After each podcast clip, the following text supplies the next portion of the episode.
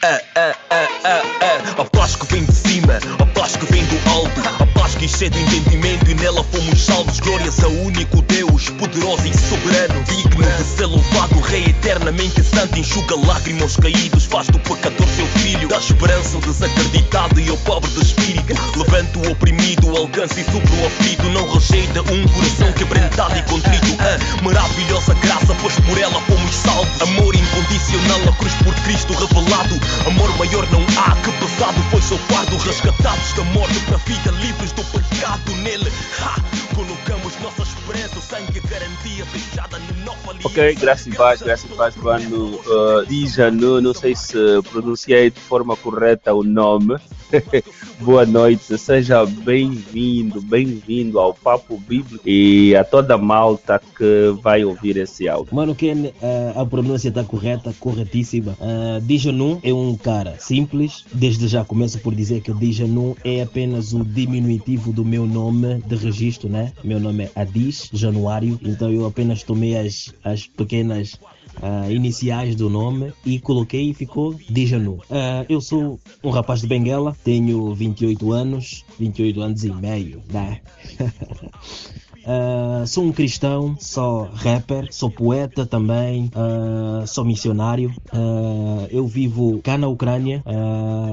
O que é que eu mais posso dizer acerca de mim? Eu, além de, de- de viver cá, né? Hoje, por ser um missionário, trabalho numa comunidade em que 99% é analfabeta. Então, estou eu hoje e a minha esposa, né? fazendo a missão, levando a palavra para essas pessoas que carecem do conhecimento bíblico e de serem salvas. Então, é particularmente a minha, essa é a minha personalidade. Oba, uh, alegro-me de saber que estou a lidar com um missionário, porque também estamos aqui a fazer esses trabalhos de missão e a cuidar de uma comunidade. Mano, estás a cuidar de uma comunidade cá em Angola ou lá na Ucrânia, só para situar os nossos ouvintes. Ah, na verdade, eu comecei ah, logo, logo após os- terminar os meus estudos cá na Ucrânia, eu voltei para Angola e senti a necessidade de criar, ou simplesmente esse projeto já foi criado cá na Ucrânia, que é o Almas Não Palmas, e quando voltei para Angola senti a necessidade de trabalhar ah, com o evangelismo de rua. Ah, então nós fazíamos esse trabalho e graças a Deus nós temos uma ah, irmãos que cooperam conosco na missão de levar o evangelho nas ruas, né?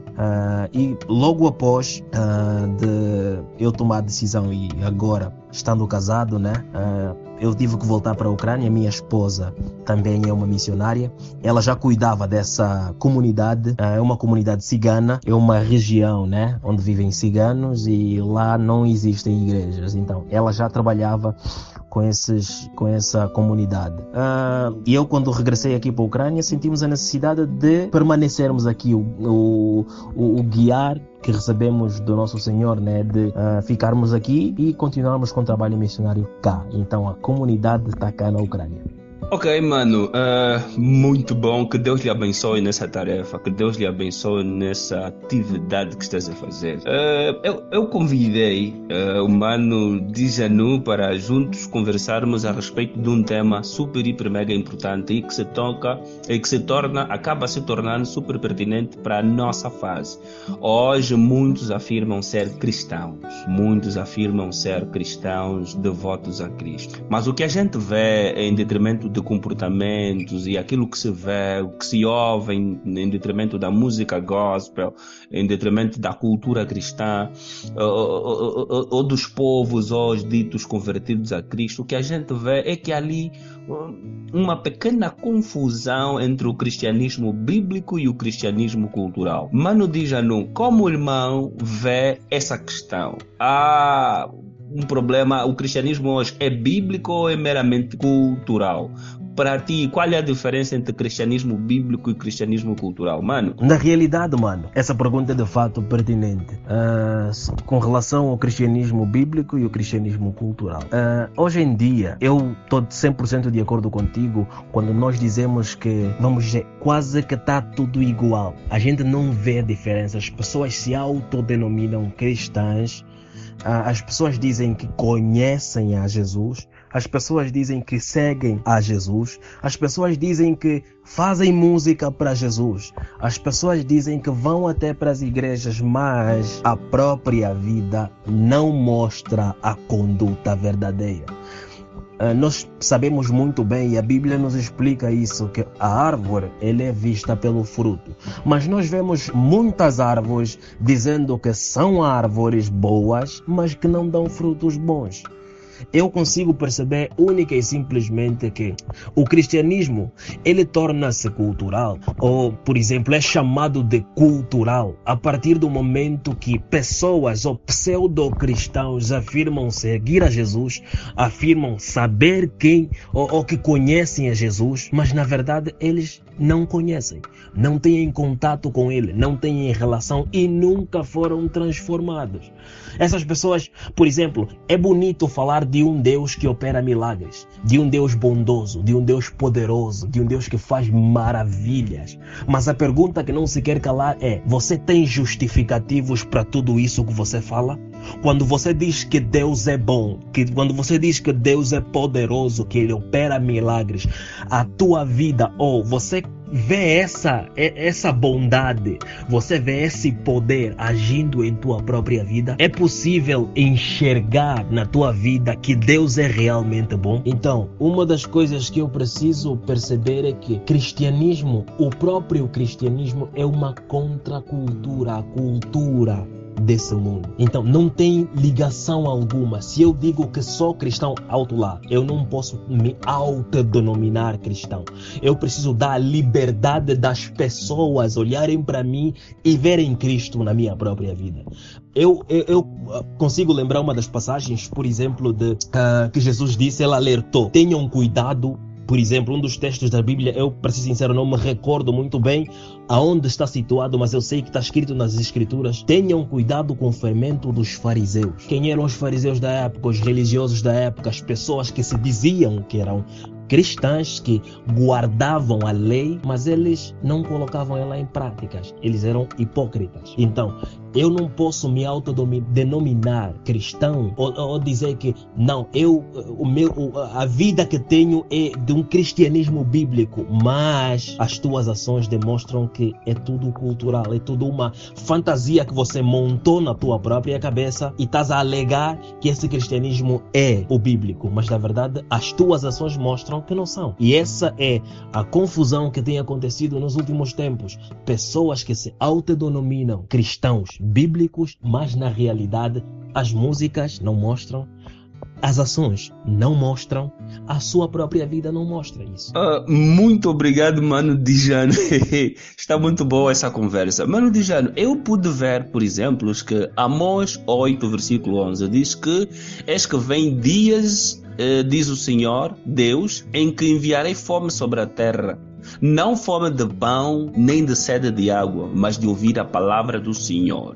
Amós 8, versículo 11. Mas pelo que a gente vê, Uh, hoje temos uma existe uma espécie de analfabetismo bíblico. Essa forma de que Deus fala não seria para os seus filhos, não seriam os cristãos aqueles que iam procurar a palavra de Deus para serem saciados por Deus. Como podem a vasta maioria que se afirma cristãos não saber da história bíblica, da narrativa da Bíblia sobre os heróis da fé, conhecer a doutrina bíblica? O que é que está na base dessa juventude que autodenomina-se cristã? Mas não conhece a Bíblia, não tem contato com ela. No teu ponto de vista, quais são os perigos desse tipo de comportamento nisto que nós estamos agora a chamar de cristianismo cultural e não bíblico? Mano, eu acho que o mais triste, uh, eu acho não, eu tenho certeza. Uh, hoje em dia, as pessoas têm uh, a palavra principal, o achismo. Eles acham, eles acham que conhecem, mas não conhecem. Eles dizem que têm uh, comunhão com o Mestre. Eles dizem que amam a Jesus, que servem a Ele, mas isso não é verdade.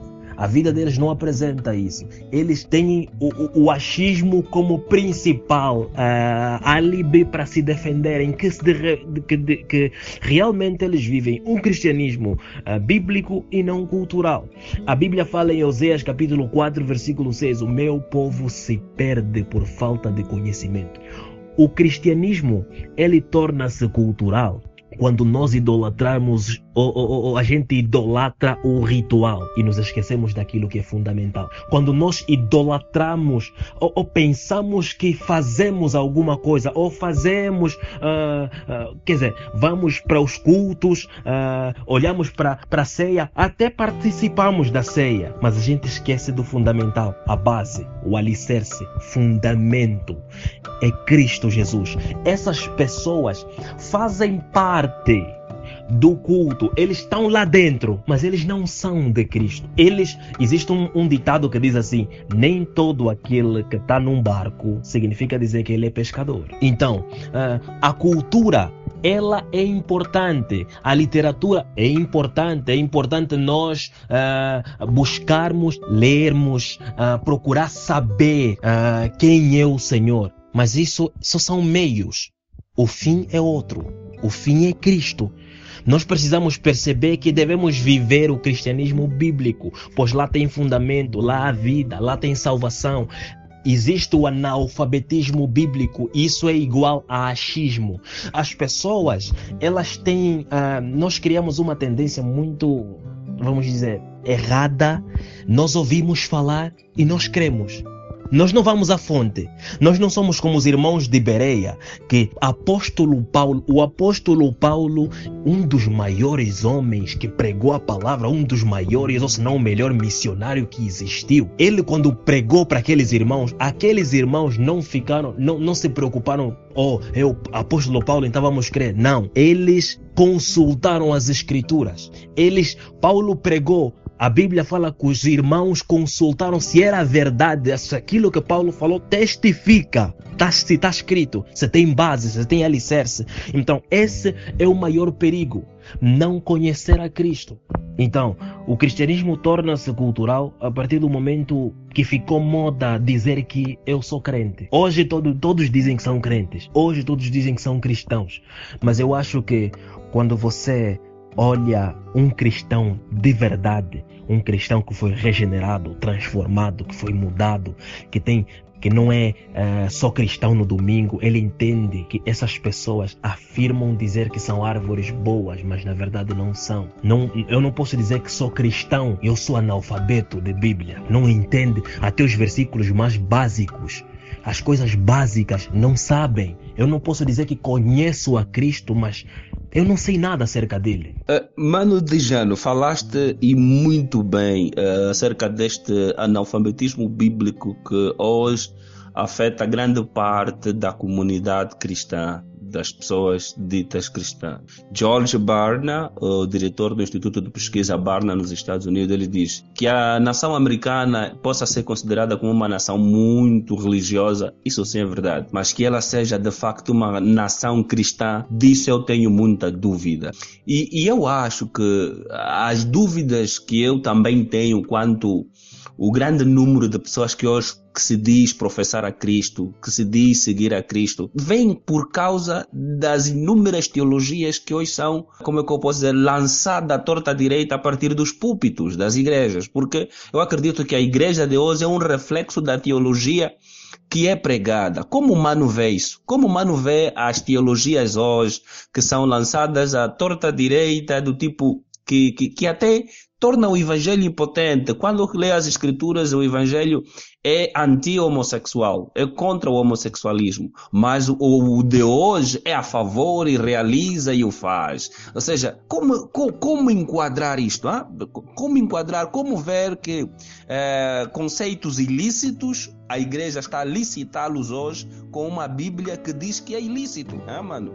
Como você vê? Relação, mano, a o que ocorre no altar, eu não vou dar a culpa, eu até daria. Anos atrás, eu daria a culpa 100% aos pastores, às pessoas uh, que levam mensagem para o rebanho, que na verdade não levam a mensagem, eles dão água suja para as ovelhas. Uh, mas hoje eu penso já de forma diferente. A culpa não é 100% dessas pessoas que levam a mensagem ou que dão água. Uh, não dão água da vida, dão água suja às ovelhas. A culpa também é das ovelhas. Por quê?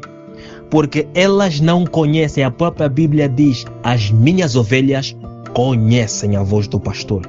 Normalmente, quando as pessoas se mantêm nesses lugares em ouvir uma mensagem que não é bíblica, que não tinha uh, fundamento nas escrituras, as pessoas elas ouvem, recebem aquilo e dizem amém. Reflexo de analfabetismo bíblico, reflexo de que eles estão mortos espiritualmente e não conhecem a palavra de Deus. Porque nem tudo aquilo que se diz no altar eu tenho que dizer simplesmente amém. Antes eu preciso refletir e pensar: peraí, o que ele disse tem base nas escrituras? Eu não posso dizer simplesmente amém, receber algo que não tem relação nenhuma com as escrituras, não tem fundamento. Jesus não falou disso. disso. Os, o, até os irmãos filósofos cristãos não estu, que estudaram, perdão, que estudaram não falaram sobre isso, não tem base, os apóstolos não pregaram isso, ninguém, os profetas não falaram disso. Aonde é que tiraram essas visões? Aonde é que tiraram esses ensinamentos, esses conceitos? Aonde é que foi, foi, foi retirado? Então a culpa também é das pessoas que estão lá. Se eles estão ou permanecem ainda nesses lugares, é porque eles gostam, é porque eles apreciam, é porque ela, é para eles é, é, normal, eles recebem uh, com ímpeto, para eles é prazeroso, é a palavra de Deus. Mas o próprio Senhor disse: O meu povo se perde por falta de conhecimento. Jesus disse: Errais em não conhecer as escrituras. As pessoas não conhecem as escrituras. Mano, elas não querem ler. Elas querem uh, uma mensagem que para eles é, é calmante. As pessoas estão habituadas. O cristianismo se torna cultura.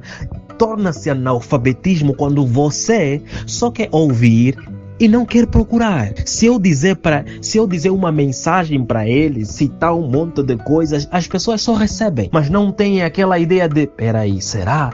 Eu deixei-me consultar as escrituras, deixa ver se está lá. Se não percebem alguma coisa, não perguntam. E isso é um perigo muito grande. Quer dizer, nós não estamos a lidar com, com porcos, estamos a lidar com almas. São almas uh, eternas. E essas pessoas, mesmo não percebendo que, que se lida com eternidades, eles ainda, vamos dizer, deixam no, deixa a vida me levar. Quer dizer, deixa que eles digam o que disserem. O pastor disse, está falado. Se o pastor falou, é certo. E não consultam a Bíblia. Isso é é um erro de escalabro. Isso, exato, exato, exato, mano. Dígeno está sendo uma conversa super, hiper, mega proveitosa. Mais uma vez, obrigado por ter aceito. Mano, uh, uma das coisas que eu vejo também é que o cristianismo cultural e não bíblico tornou o poder de Deus, a soberania de Deus, a autoridade de Deus relativo. Deus hoje ficou um Deus relativo não absoluto. É praticamente um vovô que só está aí para servir as vontades do neto, né? E, e, isso uh, faz com que o cristianismo de hoje não exija de nós sacrifício, não exija renúncia.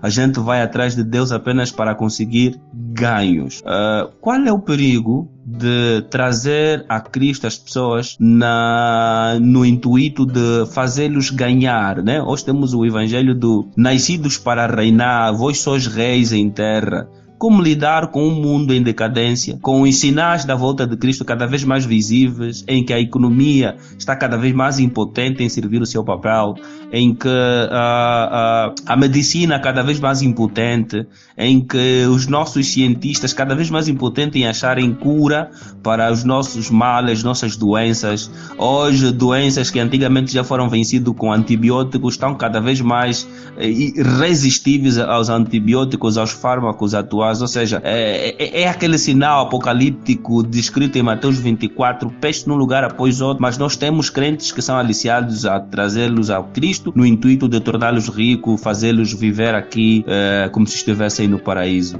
Nesse cristianismo cultural, aonde vai a esperança da glória? Aonde vai a esperança do crente? Será que os cristãos estão firmes para negar a si mesmo em, em torno do reino que está por vir, mano? Eu vou ser bem prático, mano, uh, nessa, nessa resposta, né? Uh, considerando como tu disseste, as pessoas olham para Deus como um vovô que dá sempre aquilo que o neto pede, olham para Deus como se fosse um garçom que chega para o bar e a gente chega no bar e pedimos o menu e ele traz ah, um Deus. Temos a tendência às vezes de olhar para um Deus que parece que usa chapéu para trás, um Deus que pô, é um, um grande camba, estás a ver? Ah, sabe, eu, para ser sincero, eu vou ser bem, bem, vou descer um nível mais abaixo. Às vezes dá ânsia de vômito. Quando tu realmente percebes o que Jesus Cristo ou o que Deus através de Jesus fez na cruz, o sacrifício que Jesus fez, amor por cada um de nós. Quando a gente percebe isso, quando uma pessoa cai na realidade de que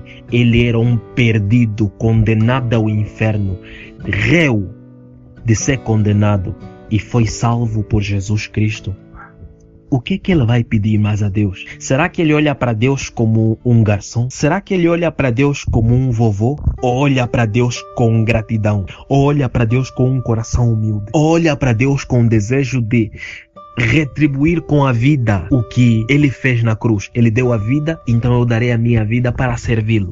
Mas ah, nós vemos algo totalmente o contrário. E eu vou entrar num tema, não está ligado, ou pode não estar ligado a esse nosso, mas ele faz toda, ah, vamos dizer, tem uma relação muito íntima também. Ah, o que que é? É o vírus. Esse vírus corona que chegou agora, ah, vou te dizer uma coisa, mano. Deus seja louvado. Eu louvo muito a Deus por permitir com que isto também aconteça. Sabe por quê? Porque esse vírus veio para provar realmente quem são os cristãos bíblicos e quem são aqueles culturais, os religiosos, os domingueiros, aqueles que realmente diziam que têm co- contato com o mestre, que eles conhecem o mestre e confiam nele. Esse vírus chegou. Hoje as igrejas estão fechadas. Hoje todas eh, ninguém trabalha. Hoje todo mundo está trancado em casa. A pergunta é: se você é cristão, onde está o teu cristianismo agora? Onde está o Deus que você disse que é bom? Aquele Deus até você disse que eh, o, o teu vovô, né? Você que é o neto. Então onde é que está o vovô nessa hora? Então a gente vê que as pessoas não acumularam, não têm base nenhuma, não têm, ah, não encheram a botija com, com a própria palavra, a palavra que, que, que muda, que transforma, que alimenta, que, que, que faz você crescer saudável, não engordar. Mas crescimento saudável, eles não tomaram desse, desse, desse leite saudável. Agora o que, que acontece? Apenas estão a demonstrar as máscaras, as máscaras estão a cair. E as pessoas, seja pastores, seja ah, irmãos que se diziam cristãos, hoje a gente está ver quem realmente é crente, quem realmente é cristão, quem realmente servia a Deus porque o amava. Nós precisamos entender que o Evangelho, ele não promete riqueza a ninguém. Bens materiais, coisas e mais coisas. Eu, eu, eu cheguei à conclusão de que as pessoas estão muito focadas nas coisas. Eles pedem e pedem e pedem e não se saciam. Por quê? Porque as coisas elas passam. Eles buscam a matéria, mas a matéria passa. E o próprio Senhor diz: Não busquei as minhas mãos, buscam a minha face. Porque aquilo que eu dou passa. Até milagres, eles vão terminar. Porque ainda que eu nasça sem um braço direito, ainda que me amputem o braço ou a perna, se eu for para uma igreja e orarem por mim, a perna cresça ou o braço crescer, é um milagre. Deus seja louvado, mas um dia eu vou morrer. Eu preciso entender que as coisas elas vão passar. Milagres, ele, ele vem de Deus, ele faz, mas isso passa. Deus diz: buscam a minha face, porque buscam a essência. Ele, é o nosso Criador. Nós precisamos estar conectados com Ele, conectados na fonte. Ele é a árvore, nós somos os ramos. Nós temos que estar ligados a eles para crescer. E, e o que tem acontecido é totalmente diferente. As pessoas dizem que estão ligadas no ramo, mas não estão. E você consegue notar que nem- não estão preparados. Eu, eu vou, vou, vou incluir-me, que é para não ficar como se fosse, eh, vamos dizer, me auto-vangloriar. Mas eu vou dizer assim: nós não estamos preparados para morrer pelo Evangelho. Não chegou, ninguém chegou, nos apontou uma arma e nos pediu para negar a fé. É interessante que só chegou um vírus e muitos já estão a negar a fé.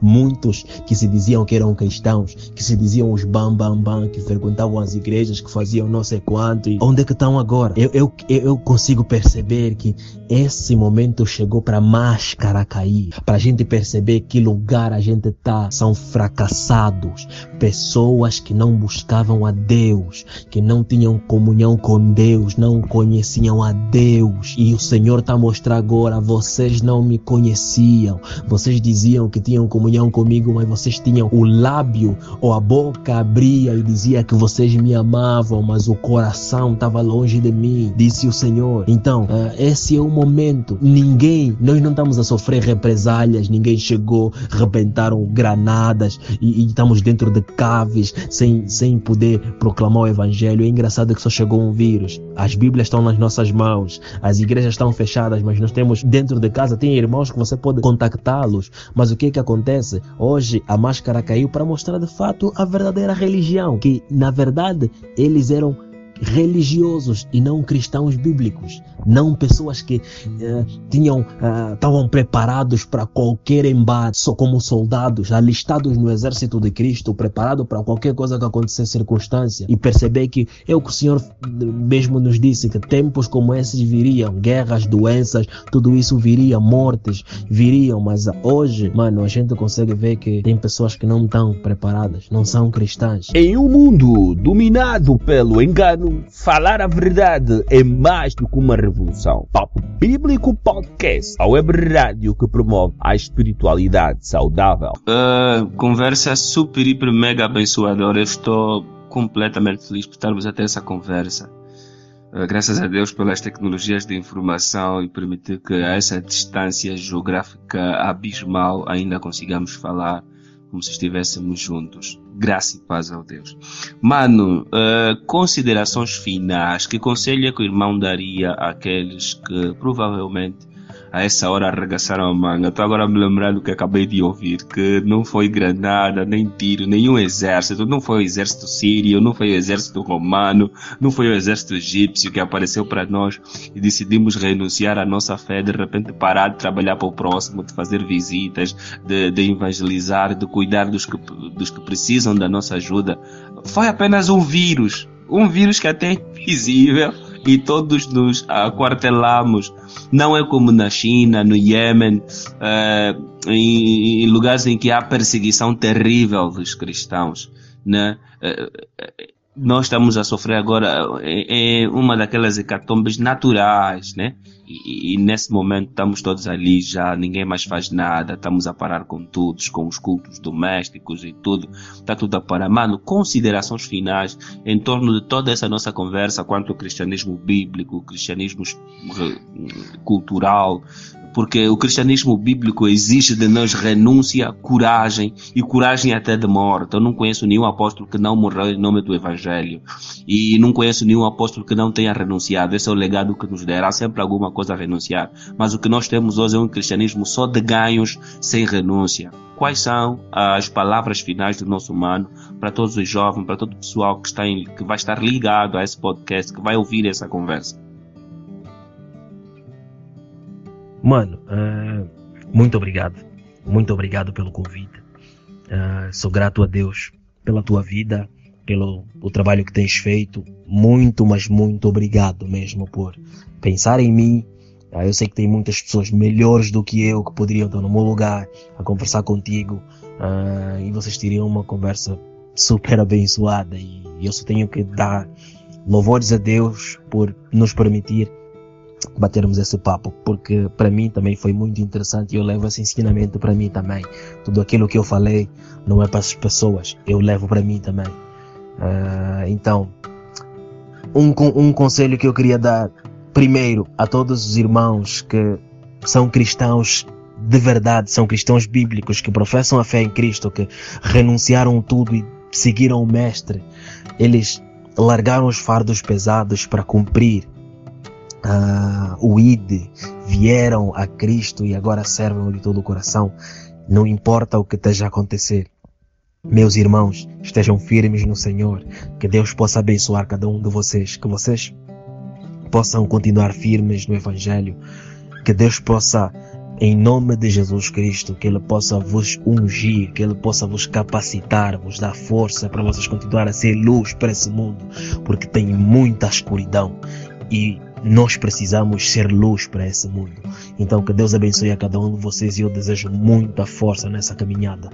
A todos aqueles, eu agora vou para outro contexto, que é o cristianismo bíblico, que são as pessoas religiosas, são aqueles que se dizem cristãos, mas não há fundamento, não há reconhecimento, não há ah, frutos uh, de uma pessoa que realmente foi transformada né, uh, numa nova criatura.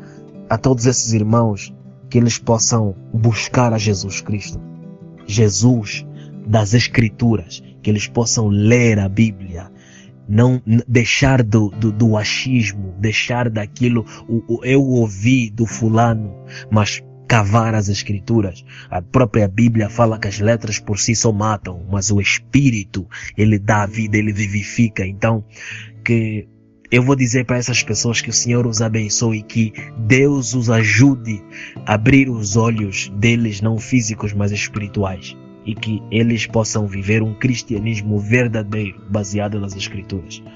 Mano, muito obrigado pelo convite. Deus abençoe e eu costumo sempre dizer, almas não palmas. Mano, diz-nos, uh, a honra é toda nossa. Né? Nós é que estamos completamente agradecidos por nos emprestar parte do teu tempo para juntos partilharmos essa palavra. Uh, mano, eu sei que tu também és poeta.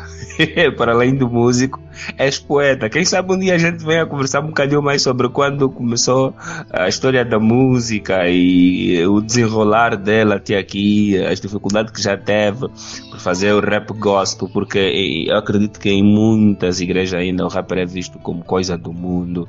E, talvez eu venha lhe convidar um dia para falarmos sobre cristianismo e cosmovisão, que é um tema que a gente já fez uma vez lá no altar nas ruas e deu muita confusão. Uh, então, mano, é? tens aí algum poema ou alguma canção? E a propósito, né, é, vamos lhe pedir canção, eu vou precisar do teu CD também para disponibilizar para os irmãos, para dar se possível for né? E para passar também na edição final desse, dessa entrevista, né? na, na, edição dessa entrevista, algumas músicas, né, mano? Então, se tiver aí um poema que queira declamar para a gente ouvir, agradecia, até porque eu conheço alguns dos teus poemas e são muito bonitos. Mano, uh, epa, fui apanhado desprevenido, pá. eu eu gosto, uma das coisas que, que muito gosto de fazer é a poesia também, mano. Uh, claro, tu disseste muito bem, o rap ainda é muito é visto como um, uma, algo do mundo, né? E confesso que é algo que eu tenho tentado, uh, tenho lutado, né? Para que as pessoas tirem esse pensamento, né? Então, eu acho que, mano, se Deus permitir, teremos a oportunidade de, de, uh, de falarmos desse tema, né? Para mim seria uma grande honra e de qualquer das formas uh, pode contar comigo. Uh, para mim seria uma grande honra falar sobre isso e eu creio que seria também interessante para que outras pessoas pudessem enxergar uma outro, um outro lado dessa faceta, né? O rap. Então eu terminaria com uma poesia e o título dessa poesia tem como nome Nada. E a poesia diz assim: Eu sou um nada. Sou apenas um composto de barro feito pelas mãos do Criador. Sou como o vento, como a neblina que aparece e logo vai embora. Sim, de fato eu sou um nada. Um ser humano fraco e falho, que quanto mais corre para os acertos, continua errando, caminhando, carregando um fardo pesado e, para que se não bastasse, vivesse em um mundo insano. Sim, eu sou um nada. Nada a ver com o que os outros acham ou pensam de mim. Isso não me ajuda em nada.